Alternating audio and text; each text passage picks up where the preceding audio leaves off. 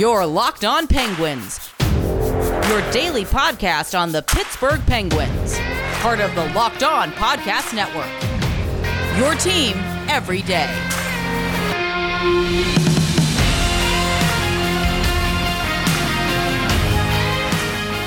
All right. So, like I said at the top of the show, I am so happy to welcome from Locked On Penguins, Hunter Hodies. Welcome, Hunter. Yes, thank you for having me. This is probably the first time I've ever gone on a Flyers podcast. Now I'm just mainly messing around though. But, uh, I'm, I'm, glad I'm glad to be here to touch on talk about uh, both rival teams. Yeah, we haven't really thought about the Penguins in a little while, at least from my end, and uh, I thought it'd be good to catch up and see what our cross state rivals were up to. So I think just starting off, the Penguins had a really successful regular season, but then lost to the Islanders in the first round of the playoffs. Kind of once the dust settled, what were the biggest takeaways from last season? Yeah, I mean, I think the biggest one, I think it was honestly the only one from that series was the goaltending. Um, it was always inconsistent during the regular season a lot of highs, a lot of lows. It was just they got the really bad lows um, in the playoffs, especially after outplaying the Islanders um, in four and a half to probably five of those six games. I would say, oh, yeah, I would say um, the Penguins were just a better team. You know, you, you, anyone just uses the eye test, looks at the underlying numbers. Um, it wasn't really close. You know, they just got screwed by Tristan Jarry playing probably the worst hockey of his career. Um, and I really felt bad for all the players and the coaching staff because they gave it their all in that series. You know, that was nothing like the 2019 series where Pittsburgh was just really bad defensively and was giving up odd man rushes basically every shift and couldn't score to save their lives. I mean, they were getting quality chances every game. It's just, you know, goaltending is always a great equalizer in any series. Ilya Sorokin was that for the Islanders. Tristan Jarry was not that for the Penguins. And then, you know, I really liked um, how you know if, if Jim Rutherford were still in charge, uh, I don't really think many people would be safe from what he was probably going to do to this roster. Um, I was pretty thankful that Ron Hextall was in charge because they really did not need a lot of changes, and I think he proved that this offseason by bringing in a couple other players, shipping out a couple ones um, due to expansion, um, and then you know I guess doubling down on the goalies again, but um, this time by getting rid of uh, the old goalie coach and bringing in someone in who can hopefully uh, transform Tristan Jarry's game a little bit. So I think that was the main takeaway from that series. Um, if they get even 9 10, 9 15 goaltending, they're going on to play Boston round two, I think. Yeah, I, I thought that was the case as well. It just seemed like first off, the Islanders are extremely irritating yes. to play, as as we found out. Both our teams found out last season, uh, playing them eight times. Never wanted to see them come up on the schedule, so I can see how they would be an especially frustrating playoff opponent to play in a in a series. You yeah. mentioned. Oh, go ahead. Sorry, no, sorry. Yeah, they, they are. It's very trash hockey. it's it's it's the modern day I guess New Jersey Devils is what you want to call it. You know, I'm sorry, Trey. You know, I had to say that here, but um, I think that's basically the way to describe them. You know, obviously they're well well coached, good roster, have some really good defensemen. Their goalies are really good. It's just yeah, playing them eight times. You know, I'd rather watch my water boil for pasta uh, than watch them play eight times in a season. So you touched on the fact that the Pens didn't make a ton of moves this mm-hmm. offseason, and that was purposefully so. I think the biggest move, just as an outside observer, was them signing Brock McGinn. But everything else, like you said, was kind of smaller, quieter moves. What did you think were the biggest needs this offseason for the Pens? And do you think they made the right moves to solve them? Yeah. So, I mean, obviously, the biggest thing they needed some salary cap space. I, I think they accomplished that at the start I'm sure they don't have a lot of space right now, but you know they were able to basically get a cheaper Brandon Tanev and Brock McGinn for one, not as much term, and two, not as much money. Um, I think that was a really good uh, move. I, I, some people are kind of a little upset that it was 40 years. I mean, that, that's what the price you pay on the free agent market. People, I really don't. Um, it's, it's at least it's not five to six years like the Barclay Goodrow contract and then the T- Brandon Tanev contract. Uh, for as much good as he did here, Tanev that is, that contract was just for too much money and too much term. I, I did think they needed another goalie. I still kind of think that, but you know, this is the kind of thing I've arrived at now. Um, now that they have a new goalie coach, and hopefully Andy Chiodo can work on some a couple of kinks of Tristan Jarry's game. If he's not playing that well, say by December, January, I'm sure Ron will go out get a veteran goalie. I mean, Dallas has a really interesting situation on their hands with four goalies on there. Something's going to have to give. Um, I know Ben Bishop might be out for the start of the season, but then, then you still have three really good goalies there. So um, I did circle that as a need, but you know, I get I think they want to try to prove that this is an outlier for Tristan Jarry and that this is not going to happen again. It's definitely very risky as you near the end of Sidney Crosby and Evgeny Malkin's tenure here as them being elite elite players, but you know they're going to roll with it. I, I just, I guess they didn't feel the need to upgrade in free agency just because a lot of those goalies were kind of stopgap options. Some goalies have injury problems, so I understood what Ron was doing with that. Um, but I still kind of had it as a little bit of a need. Um, I still think they are short of a top nine winger that's just because I really think Jared McCann is a lot better than some people um, think he is. He's just he's over a half a point per game player. Those players are very hard to replace. Now that said, I like Danton Heinen. I think he can get back to the days that how he played in Boston. But if he doesn't, you know, you're going to have to go out and probably trade for another winger. And even if I, I, guess if he does as well, I still think they could use another forward to make this team deeper because as it stands right now, um, they are not as deep as they were this past season. Um, but I also think, again, you know, I'm just probably repeating myself at this point anyway. Um, I think Hextall could reward the team at the deadline like he did with Jeff Carter um, if they're playing well and add another dangerous forward to the lineup and make them even deeper than they already are. I think for the defense, they're fine. You can just put Chad Ruhwedel in there at number six. Cody Ceci loved what he did, but you know Ken Holland's going to Ken Holland himself and do another bad contract, so that's not really too surprising. But um, I was fine with the moves, and, I, and I'm fine with what they've accomplished. That that being said, you know, just to wrap this up, um, I still think they are another forward short, and that the goaltending does not improve, um, they will have to go out and get someone. I think during the season. Yeah, that sounds vaguely familiar from a Flyers perspective in terms of being maybe short one forward and the goaltending has to step up. But mm. another thing, obviously, we have in common is Ron Hextall. So, how are you feeling about the Ron Hextall era so far? And kind of what's the general temperature confidence level in his ability to keep the Pens in cup contention? It is. It is such a.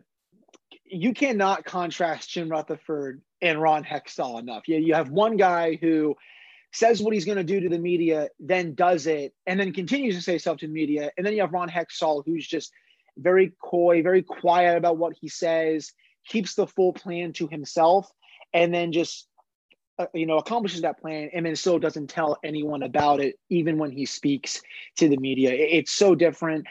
I personally like what he's done. This team never really needed sweeping changes after that series. We all know what happened. We all saw it.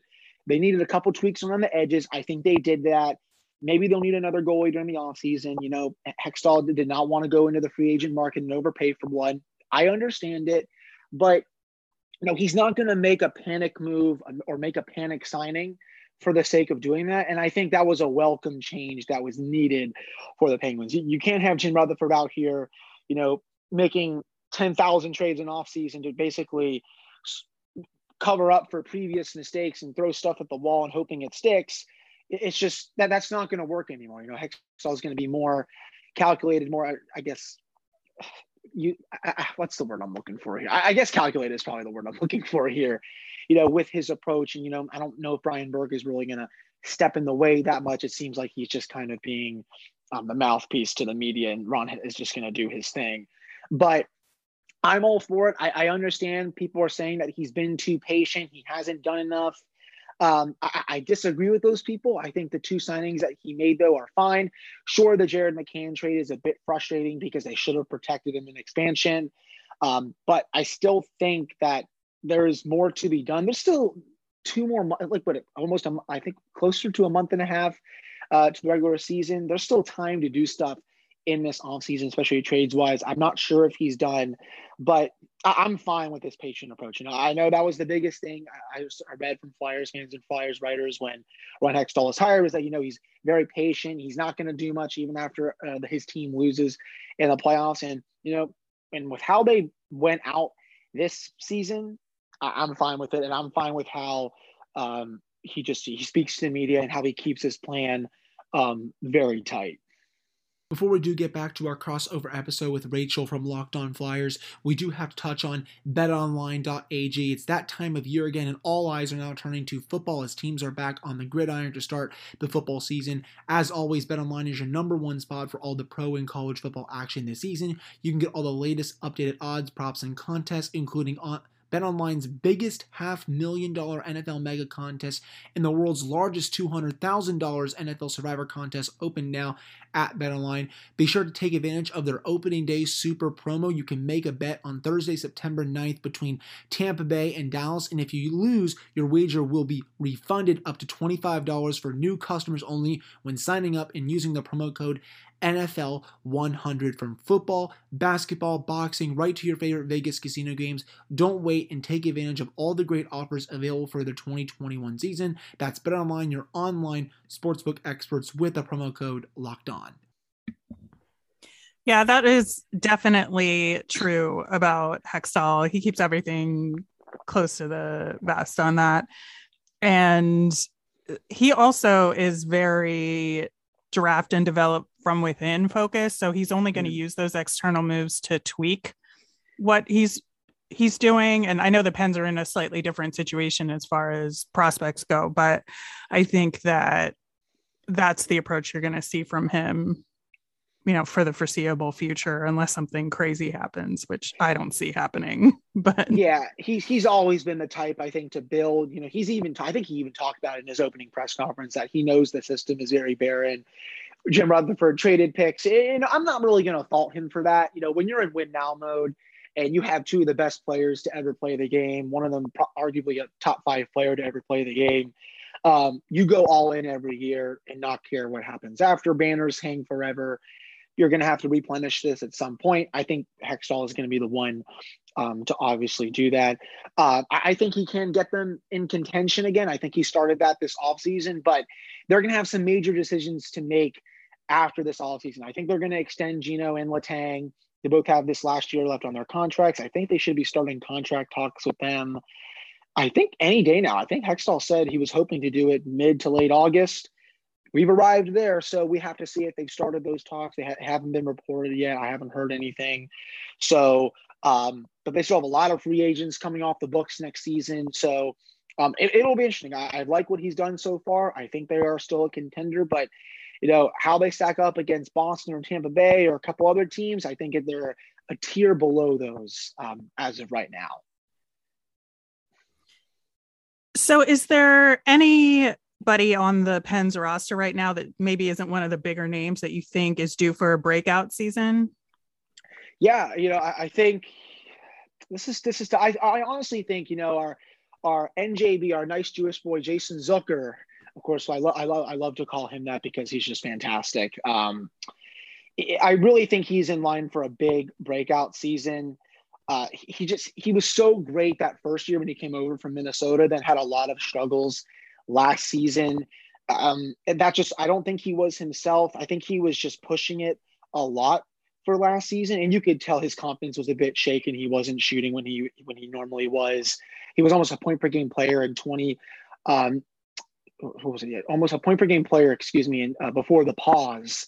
Um, and then you know in the playoffs was one of their best players, and then last year just was not putting it all together. He makes a ton of money um, this is the year that I think he really needs to show people that um, he's worth that contract because he hasn't thus far. And, you know, I would have made that trade 10 out of 10 times because I thought he was worth that, but it's now time for him to really break out. I think if he has consistent line mates and if Evgeny Malkin comes back and they play well, um, that's where I would have him, though I also could see him playing with Jeff Carter full time.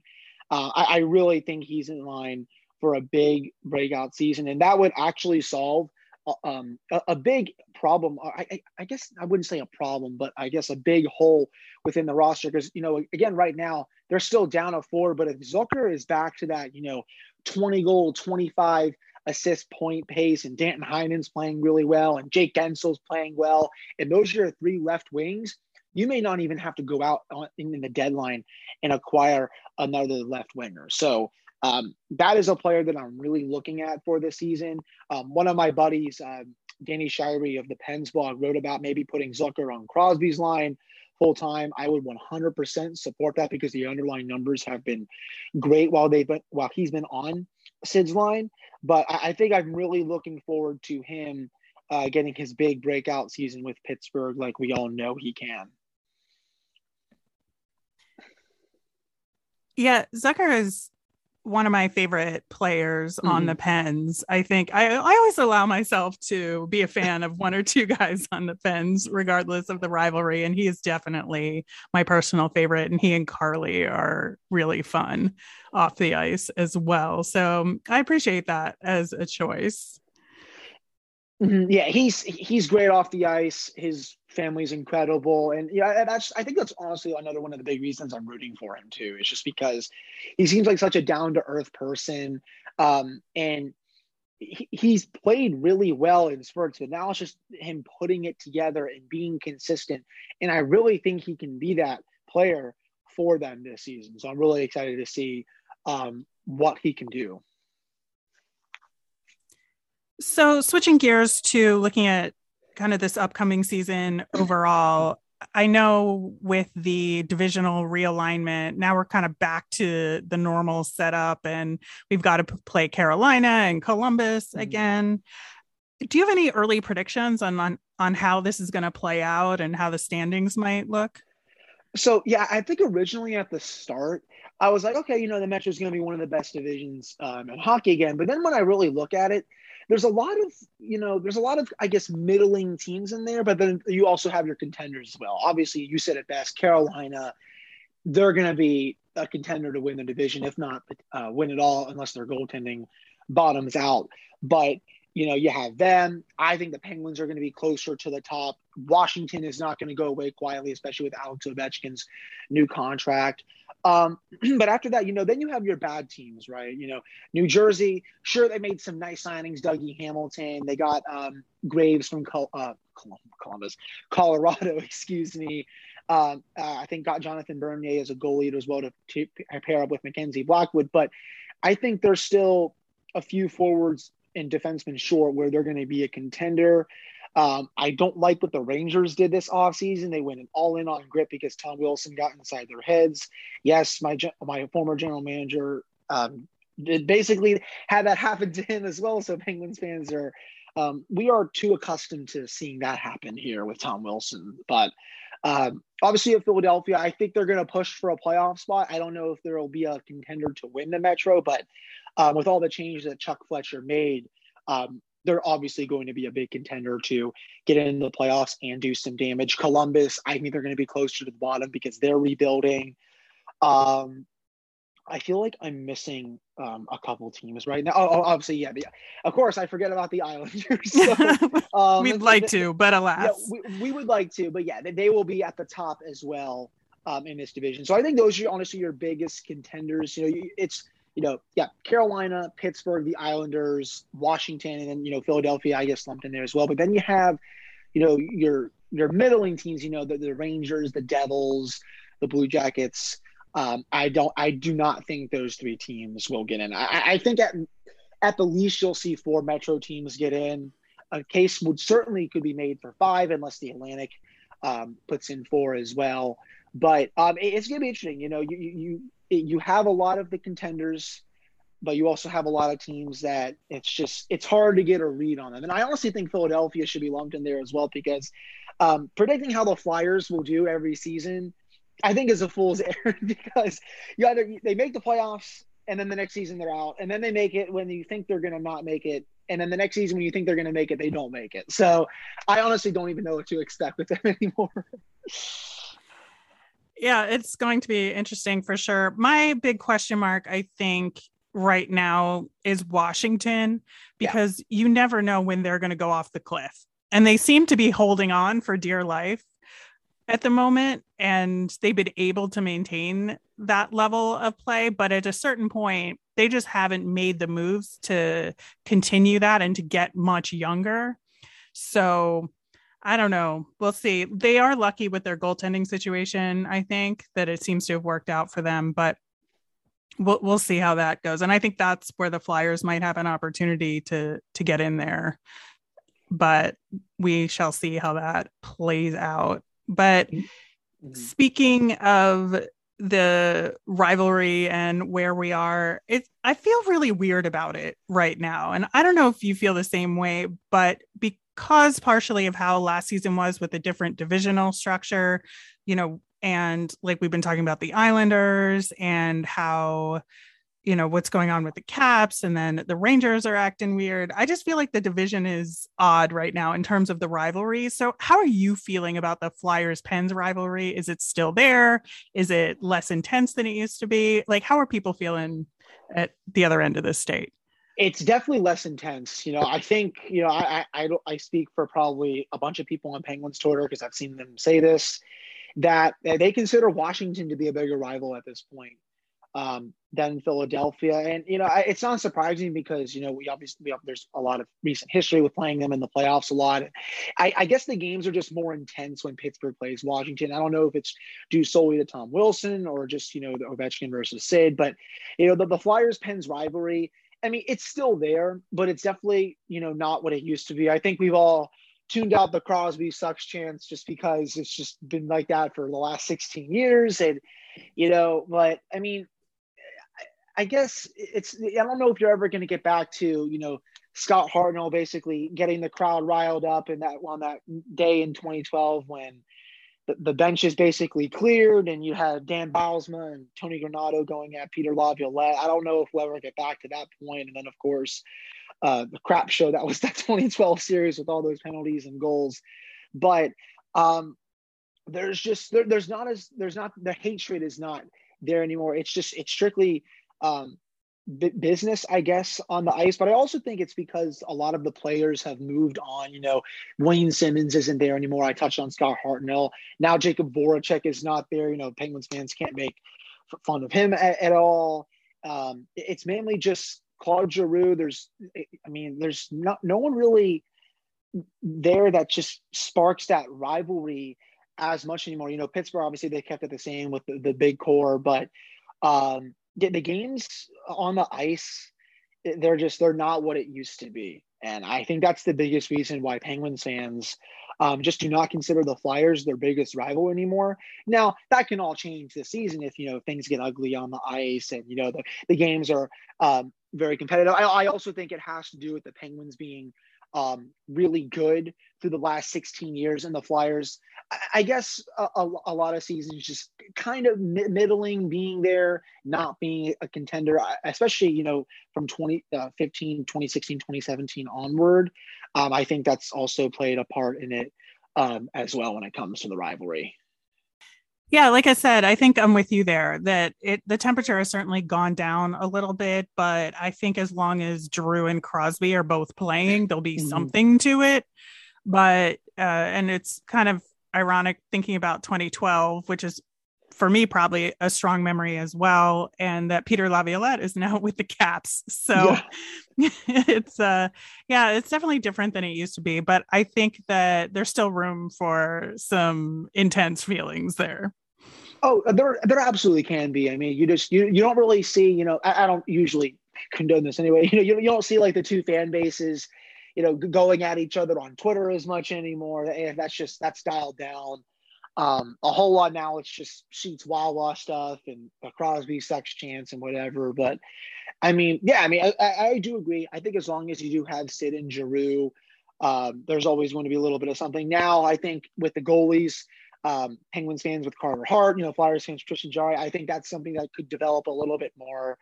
Um, but yeah, it's just the, the, intensity and just the rivalry overall.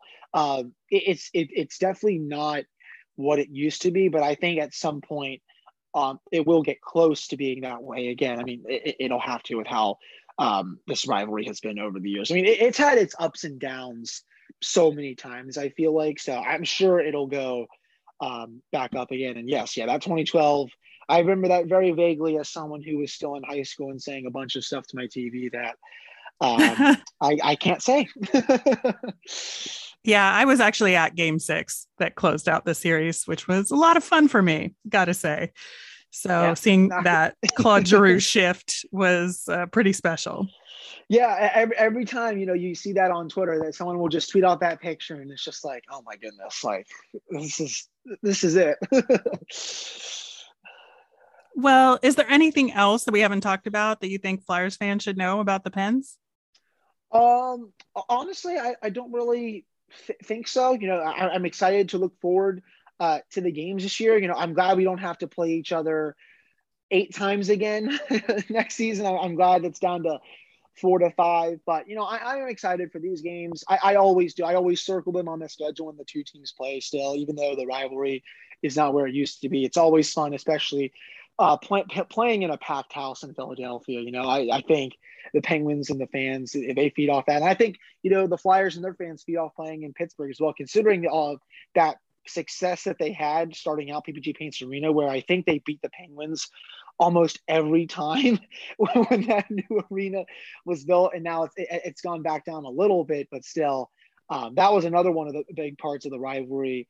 Um, beforehand was just you know the Flyers would just come into Pittsburgh and basically just beat them every time right after Mellon Arena went down. So um, I'm looking forward to the games. I'm looking forward to see um, just how these two teams play each other this season. Absolutely. Hunter, where can people find you out there on the internet? So, you know, my Twitter is at Hunter Hodies. Um, if you don't know how to spell my last name, you know, H O D I E S. The Locked On Penguins Twitter account is L O underscore Penguins. So you can find all the shows there on my link tree um, is right there as well. So you go go check out if you if you are a Flyers fan and you want to listen to um, a rival host talk about your rival, um, I would absolutely love that. So you can go check out all the Penguins episodes there. Excellent we definitely can't go a full episode with not even just Locked On Penguins, but any Locked On NHL podcast without talking about Built Bar. They have many delicious flavors. There's always something for everyone. When you talk to a Built Bar fan, they're definitely passionate about their favorites. If you don't know some of the flavors well, you are missing out with cookies and cream, German chocolate, orange, strawberry, salted caramel, etc. Of course, my favorite is the cookies and cream. I mean, there's just no other flavor that tastes as good as that. If you haven't tried all of the flavors, you can get a mixed box where you'll get two of each of the nine flavors. Uh, most of them have 17 to 18 grams of protein, calories ranging from 130 to 180, only 4 to 5 grams of sugar, and only 4 to 5 grams of net carbs. Amazing flavors, all tasty and all healthy. You can go to built.com and use promo code LOCK15 and you'll get 15% off your first order. That's promo code LOCKED15 for 15% off at built.com. Okay, so we are back here on this episode of Locked On Penguins, and of course, you know, Locked On Flyers for the first crossover between the two um, arch rivals in Pennsylvania. Now, I, I did want to ask Rachel, you know, eh, there's a lot of moves this offseason by Philadelphia. Ch- Chuck Fletcher said, you know, I- am going to make a lot of moves. And status quo uh, can't be like that. I want to basically change up the mix, and he did just that, moving out Jakub Voracek. Uh, but I did want to start with this move, which I think had a lot of people talking, especially uh, Penguins fans, and that is the trade for Rasmus Ristolainen. Makes a lot of money. The results have not been there. Um, what do you think Chuck Fletcher was looking for with that move? Was it just a change of scenery that he's hoping will benefit him, or is it just he thinks there's a lot more to this player than what he showed in Buffalo?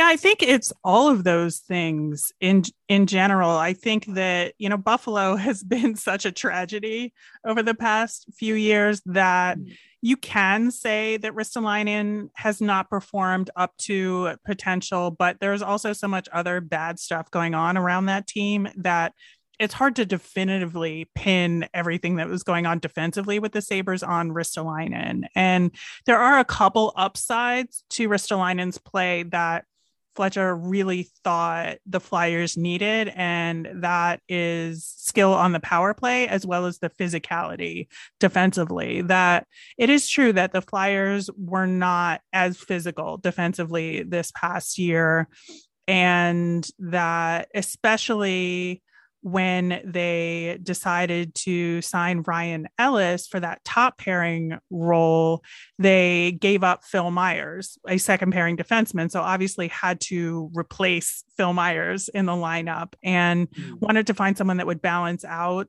Travis Sanheim's play a little bit. And I think with Travis Sanheim being a really offensive minded defenseman and you know makes a lot of those forward looking plays to have somebody to handle the other side of things a little bit but also be able to support Sanheim offensively. I think that's where they saw Ristolainen. Now Ristolainen has not performed as we just said. So can he do all those things? It is a giant question mark. Uh, but you know, you mentioned that there was a big list of things that Chuck Fletcher wanted to get done, and by God, he did them. So whether they'll turn out is is remains to be seen. But I think that given the skill set that Ristolainen has in theory, it could go very well or it could go disastrously. it's definitely a big risk, you know, that they gave up a first freaking round pick for him. So, which obviously did not go over well with a lot of people on hockey Twitter. But you know, I think they're Chuck. If, if Chuck Fletcher proves everyone wrong, I'm sure he's going to be clowning everyone um, every chance he can get. But you know, there was just I, am I'm, I'm excited to see what he can do. You know, I, I, think a lot of Penguins fans are looking forward to it just because Sid has kind of ragdolled him every time the Penguins and Sabres have played. So, you know, now that he's in Philly, I think a lot of Penguins fans have just been looking forward to seeing how um, that goes down again. And I think some Penguins fans were even kind of hoping that Pittsburgh would get him. I did I did not understand that logic personally, just because I did not like his underlying numbers. But hey, you know, I have Crow on a lot of things, and this would not be the first thing. Uh, definitely that I would, I, I would eat Crow about. I was wrong about Cody Ceci, of course. So look how that turned out. But you know, a couple of the other moves, you know, fan favorite Jakub Voracek um, going to Columbus for Cam Atkinson. You know, gone are the days now where Penguins fans can um, just, I, I, guess, go go at him a little bit, especially with that huge beard that he has. Um, but, well, know, they can still go at him. It'll just yeah. be on the Blue Jackets. Yeah, you know, the, that's that's the big brother little brother rivalry for the Penguins. In case Flyers fans do not know that, you know, the Blue Jackets like to think that they're like the biggest Penguins rival. Um, it's just every time the two teams play, it's just the big brother usually beating the little brother. So, um, but was, what were your thoughts on that deal? Were you surprised to see him go, or did you think that it was it was time to maybe make a change with that?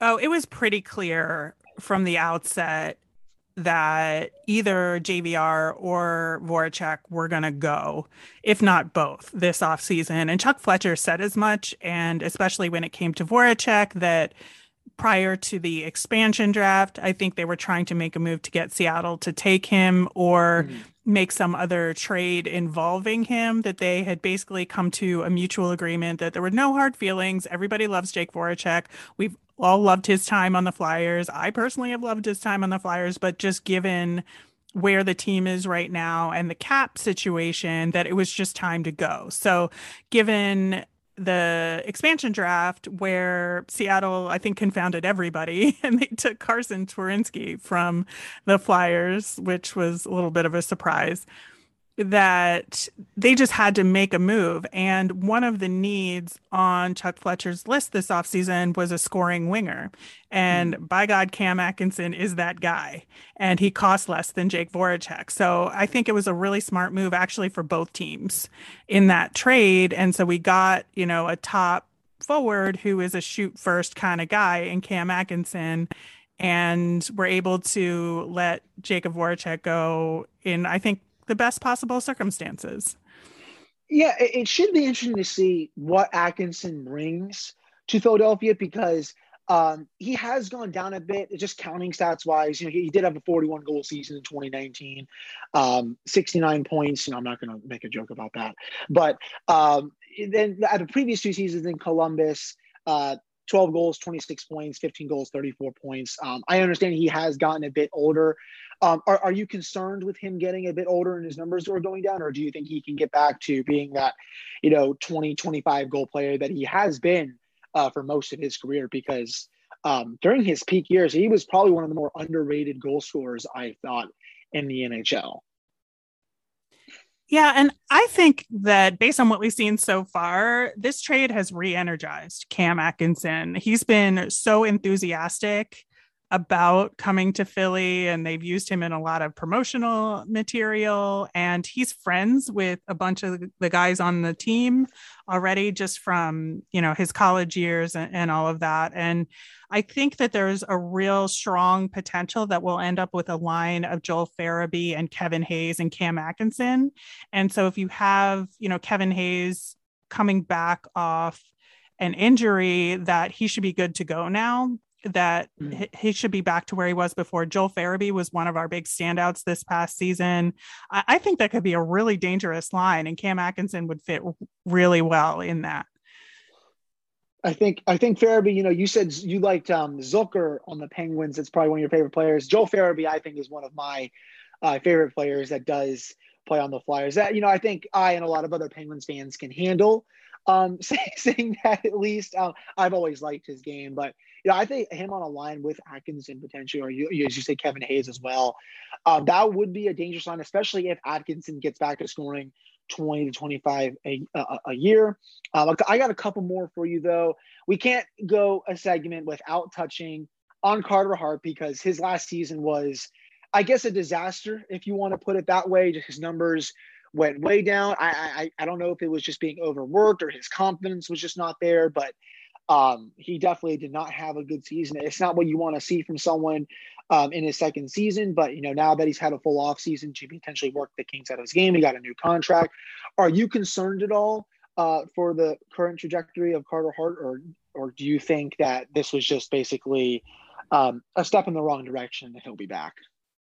Yeah, I think it was a step in the wrong direction. I think if you look at the full history of his play, whether it was in junior hockey or in international play. He just has a really strong track record, and especially so after having a down game, he really is a guy that can pick himself back up real easily and just move forward.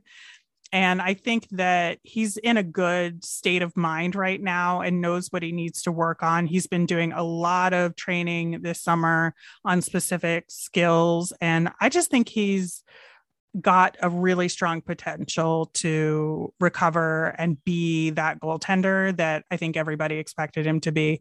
It is kind of funny just because him and Tristan Jarry are such good friends and have trained together mm-hmm. that uh, they both kind of struggled a little bit this past year. But I-, I think they both have a potential to get back on the horse, so to speak. And that, you know, if it was like two or three years of not performing, I would be worried. But I, I think Carter Hart absolutely has the potential to bounce back. And, and I think you, you and probably all the Flyers fans are hoping he does because the backup behind him has not had the best track record, so to speak, these last few years. Martin Jones, of course, uh, was signed was I think it was to a one year deal if I'm not mistaken. Um, his numbers have tanked. Um, I understand it was with San Jose and know they've also kind of tanked as well, but um, I don't think he's a guy you want starting 40 to 45 games a season. I, I just think that would be D- definitely a mistake. Yeah, I, I, would. If the Flyers are going to go anywhere this season and be a, a threat to make the playoffs and go do some damage, uh, Carter Hart is going to have to be a big part of that. And now that leads me to my last question for you. Um, where do you see the Flyers this year? I think there's a hard team to get a read on. Made a ton of changes. You know, we obviously I, um, you touched on Ryan Ellis. I thought that was a fantastic move. I think he's one of the better. I think one of the more underrated defensemen in the league, and he was always he was not talked about enough, I think, in Nashville. You know, obviously everyone talks about Mattias Ekholm and Roman Josi, but not everyone talks about Ellis and how good he was offensively. So I really think that's going to be a big move as well. But you know, as I said earlier, you know, predicting what the Flyers are going to do each season, um, it, it's kind of a fool's errand. But I'm, I'm going to put you on the spot right here. Just what do you expect from them this season after a disappointing campaign this last season? You know, I think that it is going to be interesting because you're right. Chuck Fletcher made a ton of moves, but he checked off, I think, 90, 95% of what he needed to accomplish mm-hmm. this off season. And it's just a matter of are these particular moves the ones that are going to work? and it's also interesting because I think that there were enough changes that there's a new energy and there there could be a fresh start for this team, but also enough consistency with the lineup that it's not too much of a change that'll throw everything off kilter. And it, the question for me is is this coaching staff going to retool their systems enough to make this group of guys work together well because clearly what they were doing last season wasn't working but there are enough new pieces now that they can retool the defensive structure a little bit and with a little bit more physicality on their defense that they have now they can make those adjustments and really be much stronger at that end of the ice. And they have some more offensive minded players that are going to look to shoot first instead of pass first, which I think was mm. a big part of the Flyers' offensive struggles this past year. So, again, I think that Chuck Fletcher, you know, he shot his shot this off season and it's just it is honestly i don't think anybody could predict with certainty how this is going to play out but the potential for success is is there. It, there's no doubt about it. It's just the right elements have to come together in order for it to work. Yeah, I'll be interested to see what Alain Vigneault does this season to ch- change up maybe his system a little bit. You know, the biggest thing I read when he was the coach of the Rangers was that he was very stubborn and not changing a lot, which led to his demise there and how a lot of fans were just kind of sick of him. So I'll be curious to see uh, if he's learned his lesson from that and changes some of the things that failed him in New York um, going into the season in Philadelphia, where they obviously took a step back this past season, as, and as well, you know, as for the rest of the coaching staff, staff as well, which um, I believe they brought back everyone on that staff, if I'm not mistaken. So um, that should be interesting. Um, I, am excited um, again for these teams to play. You know, uh, I, I, said it earlier. I always circle the ones on the calendar, whether it's in Pittsburgh or Philadelphia. But um, you know, thank you so much for this crossover. I, I really appreciate it. You know, it, it's about time after I think a year and a half of me personally doing this uh, podcast that we finally get to do a Penguins Flyers uh, crossover because it's been it's been too long since we got to have um, some Flyers talk on here, so everyone can catch up on um, what's going on across um, of course, the great state of Pennsylvania. So I really appreciate it. Uh, Rachel, where can where can everyone find you um, on social media? So I'm on Twitter at R Miriam. That's R M I R I A M, and you can find Locked On Flyers at Locked On Flyers. Yeah. So um, if if you all want to go listen to the Locked On Flyers podcast, you know, especially when um, they are going to be playing the Penguins uh, or just whenever you want, which I would suggest that um, as well. Uh, Definitely go check that out as Rachel does an incredible job. Also, want to say as we end this episode, my thoughts and prayers go out to Jimmy Hayes as he passed away at the age of 31 this morning. Just absolutely devastated after reading that news.